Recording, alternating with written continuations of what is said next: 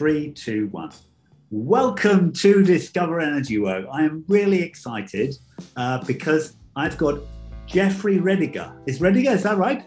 Yes, that's right. Rediger, that sounds very German. And I've got, uh, this is Discover Energy Work. I am Richard Wiggs and I am with a best selling author of something, a book which I've like going, wow, did somebody actually write this book? This is fantastic. It's about spontaneous healing. And I know Jeffrey. Jeffrey, uh, you're a Harvard trained uh, physician.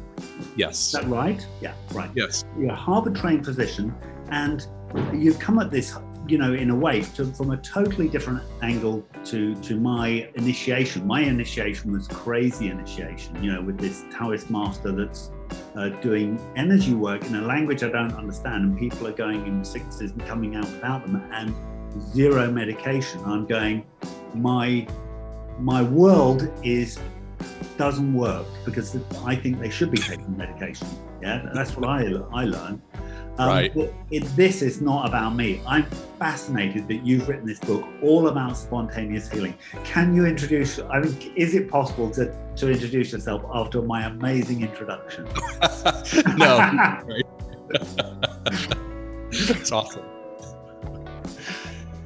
Yeah, so there's a lot to talk about. You know, why did this, some people get better and why do some people not get better?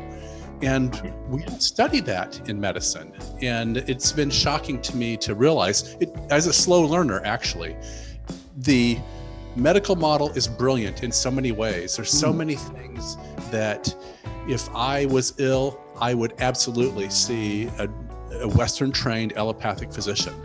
But illness is also about healing a life. Illness is a message that something is out of whack in our lives. And those are questions that we typically don't ask in Western medicine.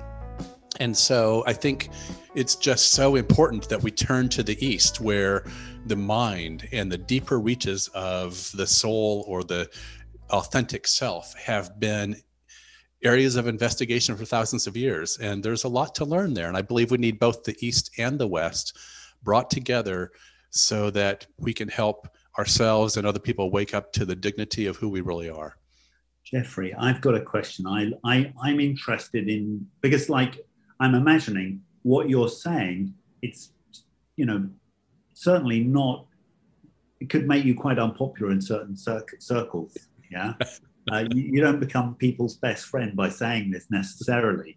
So I'm fascinated um, it's obviously you know it's conviction and an inner integrity but what was your journey at what point did you go you know is there a story behind it at what point did you suddenly go wow we yeah. look at this totally differently well, I think there's several different ways to talk about it. I grew up as a confused, angry kid who needed to figure out what was true. I come from an Amish background.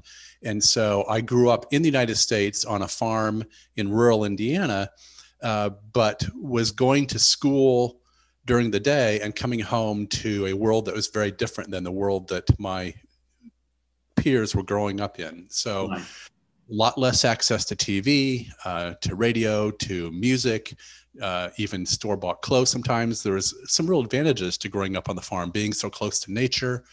Um, mm-hmm and working, spending much of my time in the woods or on the farm, uh, tilling soil, and and all those kinds of things were were wonderful.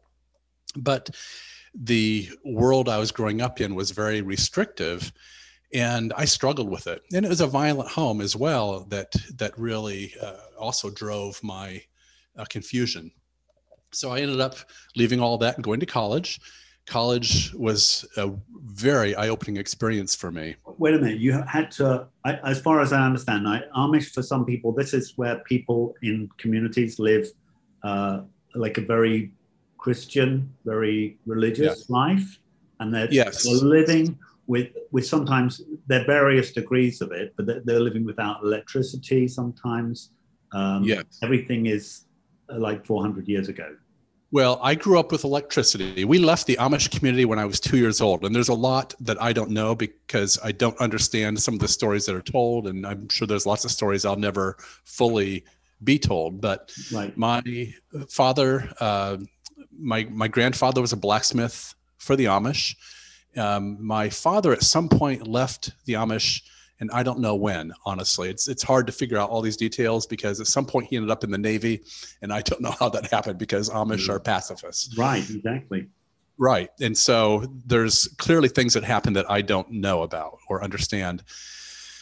But we left the Amish community formally when I was two years old, moved to a farm about 30 miles away. And I grew up with tractors and cars and that sort of thing. But there was a lot of suspicion about the world. Um, the Bible was thought to be sufficient for all knowledge. And so, mm-hmm. school, um, I, I went to public school, but there was a lot of suspicion about what I was learning, and especially about science, which was thought to be about evolution and the mm. tool of the devil and and so I was a confused kid about a lot of things mm. and so um, we didn't grow up I did not grow up in the Amish community but grew up uh, with an internal world that had not fully left that. Right uh, you've got a like two worlds kind of yes. fighting each other. Yeah and, and those worlds were very contradictory in many ways. Oh wow. And so Isn't I left all that similar to what I was experiencing then when I was like with this energy master in this Taoist master in Chengdu. Oh yeah, absolutely. I was totally confused. I totally, I'm totally re- relate to your story. Yeah, well, yeah, it's it's very similar because I think worldviews answer every question from within their that worldview, and if you right. move to another worldview, it also answers every question from within that worldview, and it's very difficult for worldviews to genuinely dialogue because of that at a deep level. It's it's very hard to leave one worldview. It mm. is in my experience. It is, yeah. So I went to college, and my world began to be opened up, and I became more confused. so I then went to seminary at Princeton. I was going to stay for one year and get a um, some study in theology and then uh, go to graduate school and get a PhD in psychology and religion. But I had a wonderful mentor, and it's a long story. But I stayed for three years and got the Master of Divinity at Princeton, and then, and then w- became convinced through my study of theology and philosophy of science that science is a great gift to the world, I'm with you. I'm totally with you. I am seriously. People don't think it. I've done all this energy work, and they go, "Science is great. You shouldn't throw the baby out with the bathwater." Just absolutely energy work. It, yeah, and and it's a big topic, and it doesn't mean there's not problems and issues, and right. and we need better science, especially when industry gets involved. but um, right, right, but it, but it's still true, and so I am I went to medical school from there, and you know, I, I, mean, the funny little story that had a big impact on me. I went back to Indiana uh, one weekend while I was at Princeton, and my best friend's mom at church asked what I was going to do with all that education, and uh, I said I'm going to be a professor. And she said, "You're going to get all that education and not do something to help people." so, so, you know, there's that rural anti-school perspective. Right. and so so finally the upshot is that i when i said that i was going to go to medical school everybody understood that. That made sense. People could understand medical school. It seemed like something helpful and it reconciled some inner contradiction within myself. I could do something practical and yet also in the back of my mind know that that would still give me the freedom to pursue ideas. So I did that. I finished residency in psychiatry uh, years later after medical school and then um, at Harvard, and then took my position where I currently am as medical director at um, a branch of McLean Hospital and um, and professor um, at Harvard Medical School and then that, that was 18 years ago. And since then i've been collecting medical evidence for people who have recovered from incurable medical illnesses. And it's been a life-changing personal and professional journey to realize that people get better right. even when they're not supposed to be, get better. And it's i've been a slow learner but it has slowly just transformed everything that I ever thought I knew about how people heal and what's possible to heal. I was saying just before we started, like I've been saying this for years. We had a we had a friend um, who was told by the doctor, "You're going to you you you're going to die in ten years. You've got um, kidney cysts. They're progressing. Um, it's incurable at that time. We didn't know about stem cells. Again, this is the this is science's world, which is wonderful. Right. It, it, it is the study of everything. It's not I know everything. Science is a study. Yeah. So anyway, right. so anyway, we don't know about stem cells. She goes and sees this lady called Betty Shine. Yeah. And Betty in two sessions, and it's in Betty's book. Betty's now dead. Yeah. Mm. Um, and she it completely disappeared. The doctor said, I've heard of it, but this doesn't happen. This is not possible. You know, wonderful, but yeah. And this was somebody, you know, you you probably know the sickness. If you've got uh, cysts in the kidney, uh, you know, the, the cysts, the kidneys, they use 18% of the body's oxygen because they do so much work. Right. And, you know, you're exhausted you're absolutely exhausted all the time. Your blood is dirty. You're, just struggling the whole time. And she was just well, woman full of life. She was just fantastic. She was full of beans after that. And it was like, yeah, was like, how, how, does this happen? And you know yeah. what the reaction was of everyone was like, shh, don't tell anyone. This is this is too weird. This this is the whole. It's like our reality is going to fall to pieces if we know that you know this is possible. Yeah. And, um, yeah you must i guess you must to a certain extent be meeting certain resistances all the time. Yes but i think the world is changing. I think as the west becomes more familiar with the uh, worldviews of the east for example um, that's modifying how we think uh, quantum physics advances in neuroscience all these things are modifying at a really deep, even unconscious level, the way we think about these kinds of things and the relationship between mind and body. The West is brilliant at elucidating the physical laws of the universe. That's what the West is good at. That's what Isaac Newton and Rene Descartes helped open in the West. And and mm. because of the West, you know, we've got uh, airplanes that fly, we've got warm showers, we've got um, the internet and smartphones and lots of great physical um, understanding and comforts. But mapping the deeper reaches of the mind, which are even more powerful, that's something the West has not done. And that's what the East has been doing for thousands of years. And there's a lot to learn there because you're right, spontaneous remission does occur. The word spontaneous means without cause. If you are on the scientific side of these dramatic healings, you call this spontaneous remission. And in medical school, you're taught that these are flukes with no medical or scientific value. If you're on the spiritual or religious side, these are called miracles or spiritual healing. In any case, all of these terms are just black boxes and have not been unpacked with the tools of science. Now, the word spontaneous means without cause.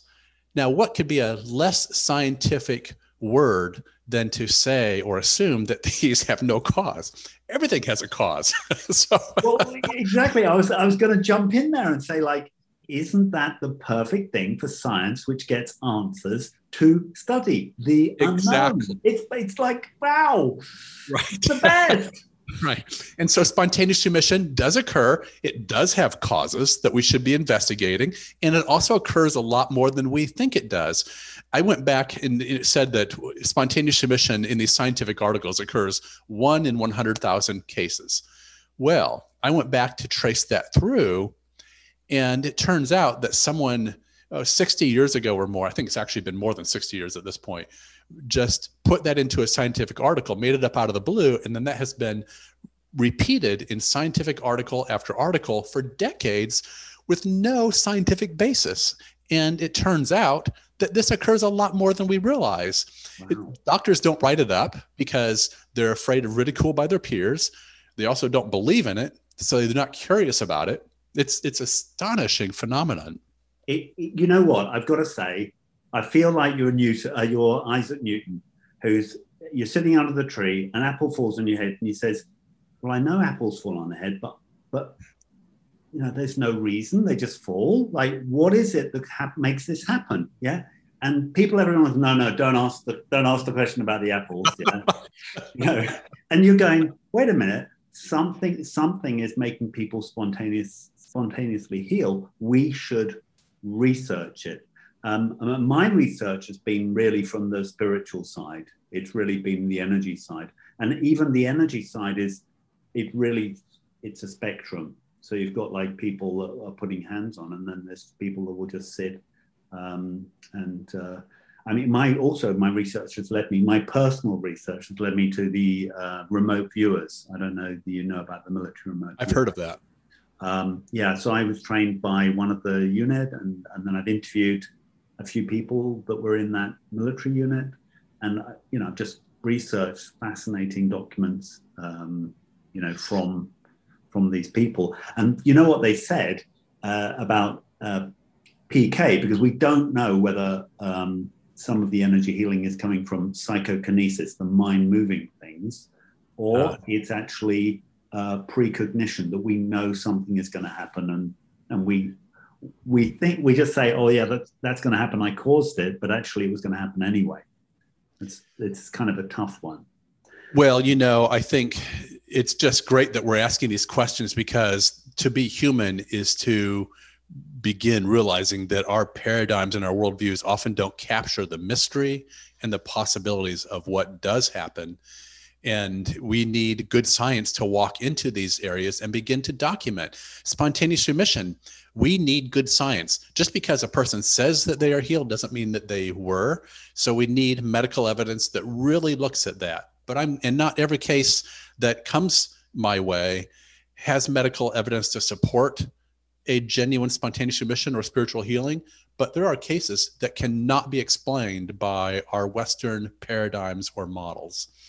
So yeah. medical evidence is really important, but things do occur. I, and you know what? I cannot give a talk. I've not yet given a talk where someone does not come up to me afterwards and say, "You need to talk to this patient, or you need to talk to my aunt, or you need to talk to this relative about their spontaneous remission."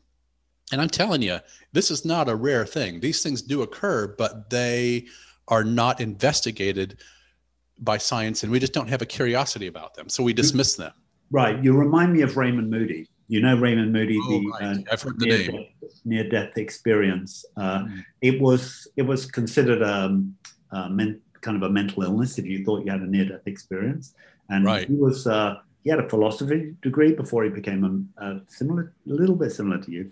Oh, interesting. He became um, a, a psychiatrist, and then he did the research, and he said, "Okay, this is a real thing. You know, there is enough evidence and it's now in the DSM. It's not, you're not mentally ill if you have an right. experience. We know it happens. It is a thing. and right. uh, so, yeah. Uh, in fact, my, my um, research paper for my bachelor's in psychology was, uh, was asking the question, we don't actually have a working definition for the self.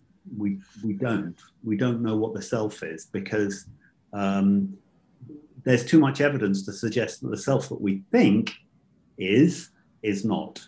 Yeah. Um, That's fascinating. Yes. Well, that exactly. And then you go once you get into the realm of uh, that interpersonalness and then healing, you're into well, you know, what is going on. Oh yeah, no, you're touching on a really critical issue. You know, I I've seen now after 18 years of investigating these stories that have medical evidence for recovery from illnesses that in the West we consider incurable, you start to see patterns that occur over and over and over across many different illnesses. And yes, people change their nutrition. That's a big topic to talk about. Yes, they heal their immune system. Big topic to talk about, especially in the time of COVID. They heal their stress response. Big topic. But at the deepest level, there are some people that don't do the, the other things, but they they heal their beliefs. They heal the false beliefs that have comprised their life. And that's that's a massive issue. Yeah. What I've begun to realize is that we all grow up with true and false beliefs. We inherit these beliefs from our parents, from the interpretations we make from different kinds of traumas that we go through, whether it's physical, emotional, or sexual abuse, or or adverse experiences uh, with the divorce of parents, or or things that uh, interpretations that we make from interactions with kids on the playground, from the way we're treated by teachers and colleagues at work and supervisors and all kinds of things. And so at the end of the day, we end up with a complex collection of beliefs that are some of which are true, some are false, some are conscious, some are unconscious. But for the most part, these beliefs are unexamined. Right. And what I see over and over again is that every person that I've studied who has medical evidence for these amazing recoveries, at the end of the day, they end up being so grateful for the illness because their healing brought them into such a different relationship with themselves and they ended up with such a different experience of themselves and the world that we live in. And they they saw their value and experienced their value in such a different way. So what what i'm so go ahead oh no no do continue so so what i'm starting to realize is that we all go through our lives and it's just easier to believe the bad stuff it's easier to believe that maybe we're not good enough. It's mm. easier to believe that maybe we're defective or dirty in some way or just not good enough.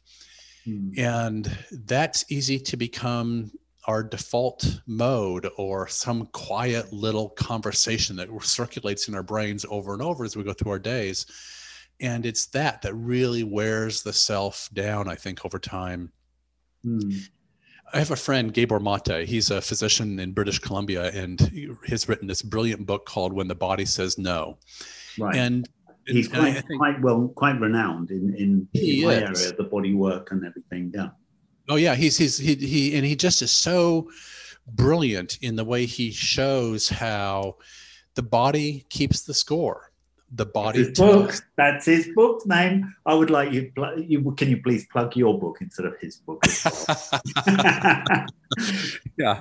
So, but he and, and and so I think when we begin to see differently, we start to realize that the body, when it gets ill, is sending us a message.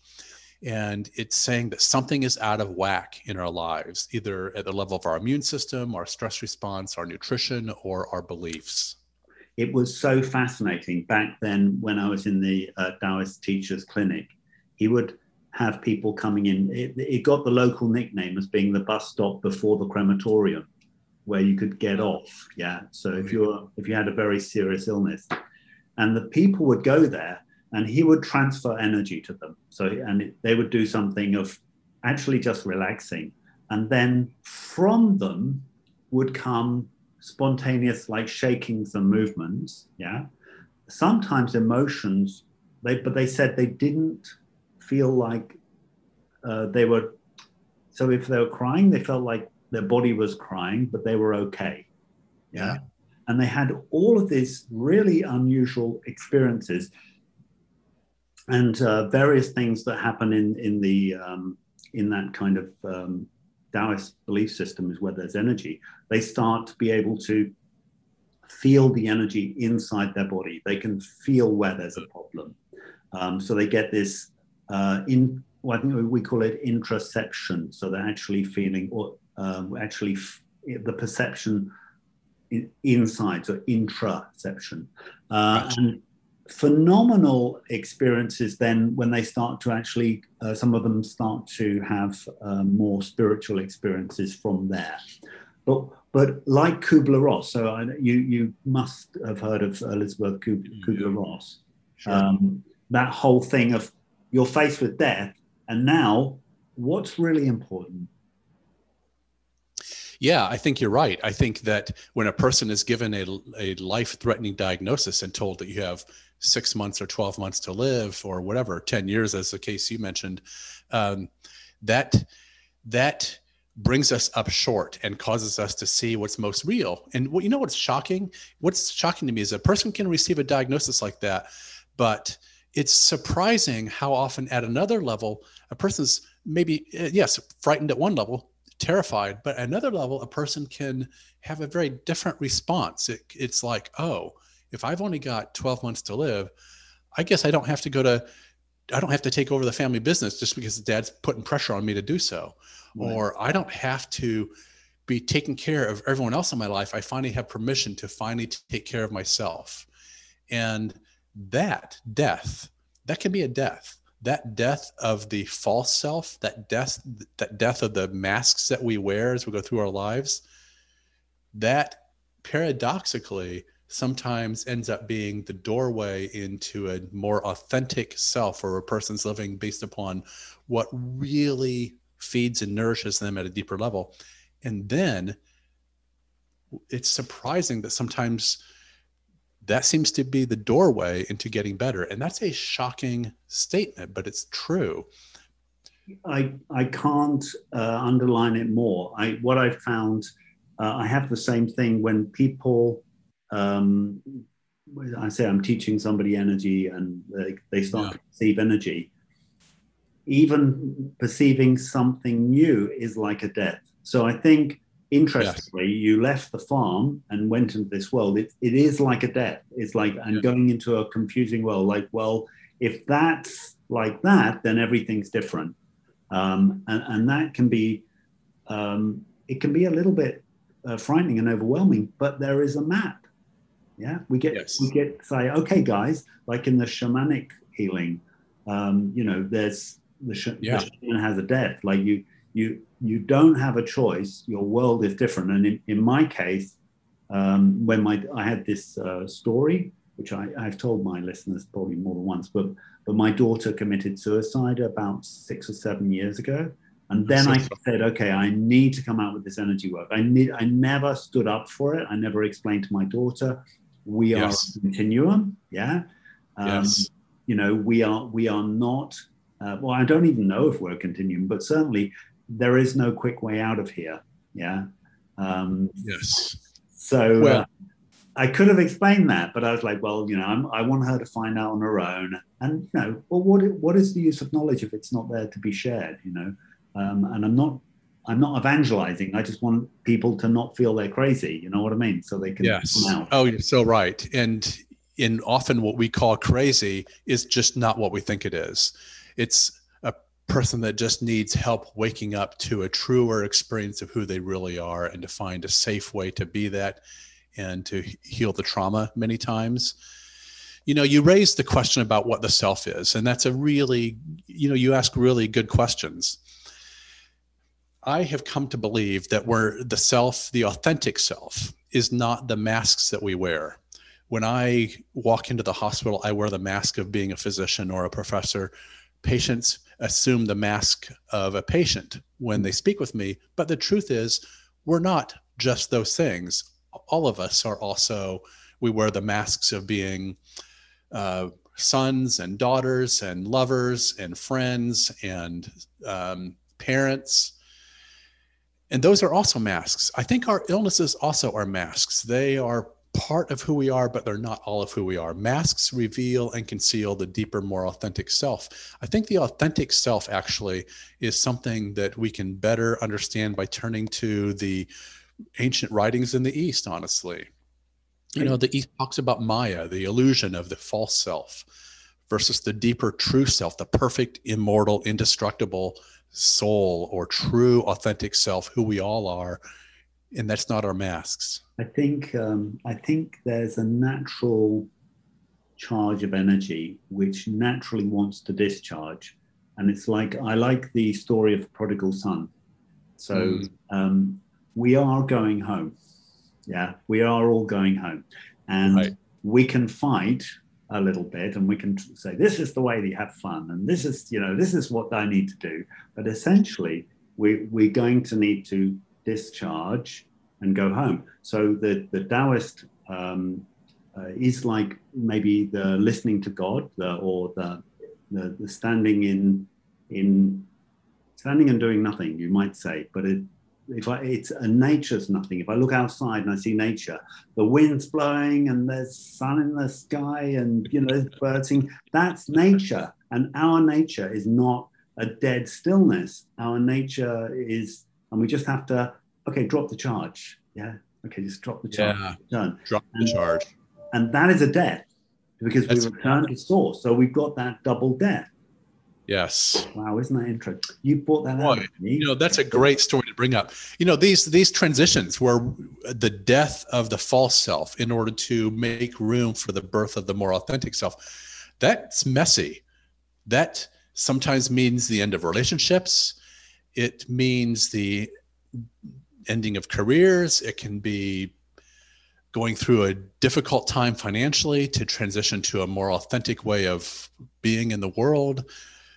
I don't want to pretend that these transitions to a different worldview or a different experience of the dignity and value of who one is wow. and the letting go of relationships that don't know how to honor that that's that can be messy and painful in its own right and people need help navigating that path and seeing so they don't get sucked back into the old worldview and the old way of doing things which wasn't right for them you know you've got a really fascinating um, take on it and and i'm seeing I'm saying that you're straddling almost two things. One is the scientific study of, you know, what is spontaneous remission, and then like, okay, guys, we're scientists. If we could put this in pill form, we will. Yeah, and yeah, and um, you know, by the way, okay, it looks like this is a common thing. So one is like, you know, try to connect with you the authentic you. Yeah, and and then how do you do that?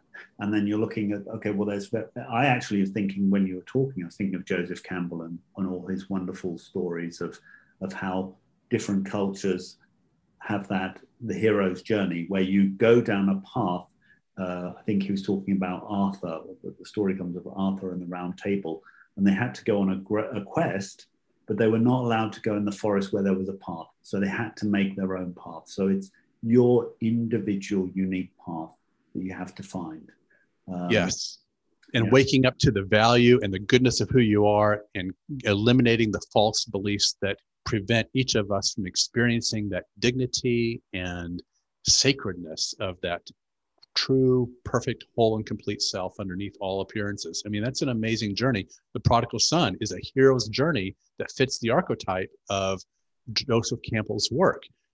The party that was made for the prodigal son who returned after the profligate spending of all of his inheritance and all the mistakes that he made, but he went on a search for what's truth. And his brother was upset because he'd done all the shoulds, he'd done all the right things, but he'd never gone on a journey and he never made all these truth producing errors that looked like mistakes at one level. So he never got in touch with the truth of who he really was. Right. So it's yeah. the journey and making the mistakes in order to truly wake up to who we are that is so important. And I, I think you're absolutely right. I mean, that's the part that gets forgotten of the story. It's like it was the brother, he gets all upset. It's like, why, well, you know what? I was here all the time. I've been with you all the time. And it's like, yeah, but you need to make the journey, son. Yes. Yeah, that's part of it. Yeah. Getting lost. You know, Buddha said, uh, you know, I'm, I, I think I connect very well with the Christian religion because of my background and, and the philosophy uh, although I, I, very much more uh, uh, revolve re- revolve myself around the doctrine of Jesus than uh, Paul or, or so on. Um, and um, but Buddha said, when you lose yourself, you find yourself, and when you find yourself, you lose yourself. And there, therein, you have the answer. So it's between that. It's the middle way. It's between that. Yeah, and taking the risks to die to the world that is really composed of more fear than allows us to access the deep love that's possible within all of us. That's that's, that's what you're doing. That's what you are doing. You are you're you're you're you've died a certain amount of it, died a certain amount of death, and now you're plumbing it for this this knowledge and um, for everybody. So it's, that's really wonderful. That's really amazing. Um, uh, if people are going to read read your book, what are they going to find? Can you sort of? So I go through Cured and talk about these these stories. I, I try to go through and use stories and then turn to science to say what is science able to tell us about this. But I, but the criteria was that I followed for these stories was very rigorous. The person had to have number one, a genuinely incurable illness for me to be willing to study their story. They needed to have medical evidence for accurate diagnosis and clear evidence for recovery. And there had to be no other complicating factors that could potentially explain how they got better, whether that's an experimental medication or anything else. So, so it took a lot of time to go into these stories and deep into these individuals' lives in order to understand how they got better. But over time, I began to realize, you know, we study ultimate achievement in sports and business. Why don't we study it in health and well being? I mean, these are the ultimate achievers of health and well being. And if I was ill, Yes. I mean, our scientific studies typically reduce everything around what's average, around the mean. And so we find out what the average person does. Well, yeah, if I was ill, I'd want to know what the average person does. But I'm telling you, the ones we screen out in our studies, the ultimate achievers, they're doing things really differently.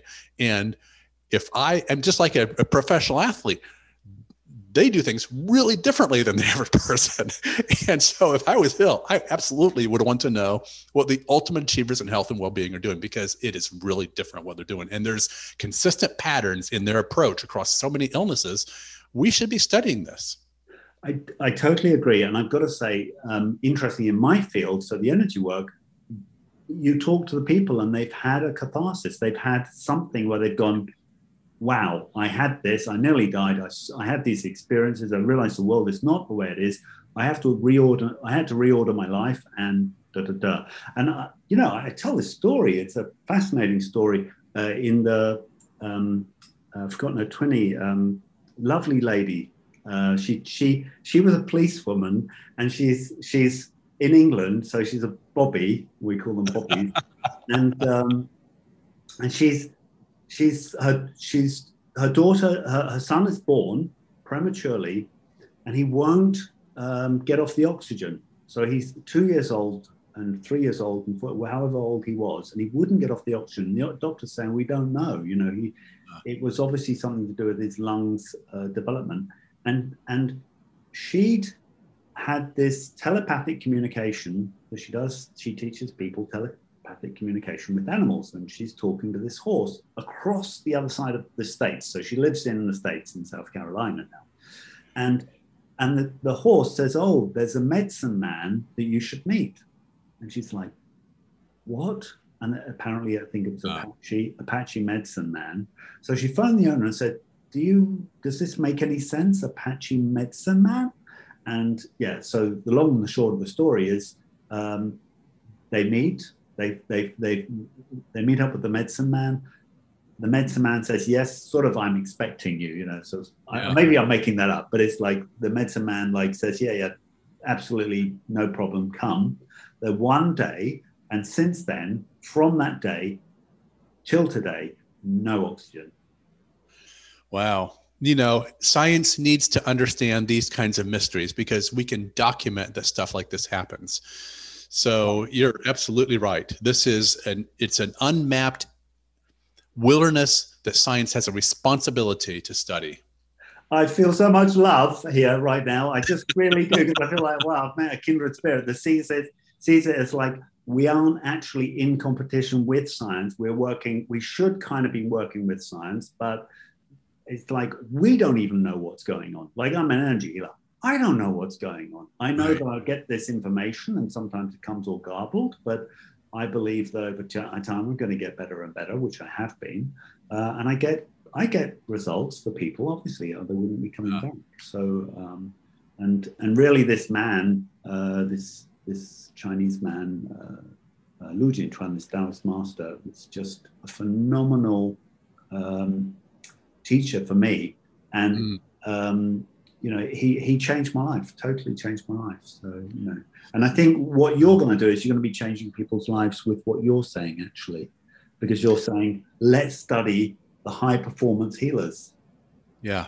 Well, you know, we all have a job to do in this. I think that what's exciting is that we are at the end of an era of disease and medications. I think I think that era was a step forward because it it allowed early scientists 400 years ago or or whatever to to take illness from the church and say you can't judge people for being ill. You can't say that their illness is a judgment from God. That was a progress. I think, and it also allowed these early scientists to create a taxonomy of disease, to create a classification classification system that distinguishes the signs and symptoms of one illness from the signs and symptoms of another we are at the end of that era and now we have a responsibility to open a new era where we actually study how people heal where we study what's possible when it comes to healing. That's a very different set of questions than diagnosis and medication. And so we are at the end of the era of diagnosis and medications, and now we're just starting to study how people heal. And it's a very exciting thing. We are going to find that more ill, more healing is possible than we thought. It turns out when I went to medical school, we were taught that most things are genetic and gen- genes kind of determine most pathways in terms of what's possible. Well, now we know that epigenetics is a newer science and that in that genes are turned on and off by lifestyle, by choices we make, by the foods right. we put in the body. Right. And now we know that 85 to 90% of illnesses from which people are dying around the world, including all the major killers like heart disease, diabetes, cancer, autoimmune illness, lung disease, these are lifestyle illnesses. And we still treat them just with medications as if they're incurable. And medications can be life saving, they can help you tread water, but they don't heal the underlying issue. And that's a big topic. But you don't have to just take medications your whole life in many situations. Most situations can be deeply modified, if not completely healed, when we begin to understand what these ultimate achievers in health are doing. So that's that's that's the task ahead of us. Wow, I can't wait to talk to you again. Um, I I, th- I, feel like you know um, I, have got to keep us in inside our forty-five minute. We know we we could talk for hours. I know. Um, it would be a lot of fun. You've got a great perspective. Well, and I just feel like you know it's like brother. Um, even when I saw your head, I went, "Oh yeah, I'm, I'm, getting there. I've got a bit of catching up to do." I'm, I'm ahead of you. You've got hair yet? I don't. it, mine slipped down here. Fantastic talking to you, Jeffrey. I yeah. really enjoyed it. I think everybody's going to find it. For me, uh, in all my podcasts, I think it's going to be one that sort of brings a whole new, fresh breath of life uh, to a lot of people. So thank you so much.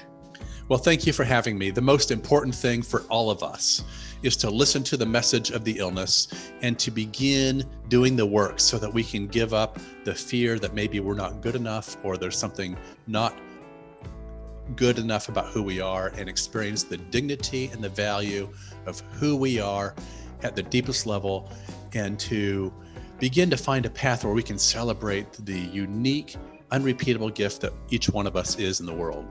And that can be healing at such a deep level. And sometimes it's astonishing what then becomes possible in a life. You know, I just want to really, you know, from my heart to say, go out, look at that book um, about, is it called The Cure or? Cured. Cured. Cured. Look at the book because there's nothing like, you know, our conscious mind it needs things to be explained. And when you get like, well, there are things in science. In fact, science is all about explaining the unknown. Um, yes. There are things which which we're right on the boundaries of learning. So when you get that diagnosis that says you're going to be dead in a certain certain period of time, yeah, you don't have to look at it as a death death sentence. Right. You can see more. You can see another horizon. Yes. Ask what the message is because it may be that something needs to be healed in your life, whether it's nutrition or yeah. your stress response or or some false beliefs about your value. Amazing. Thank you so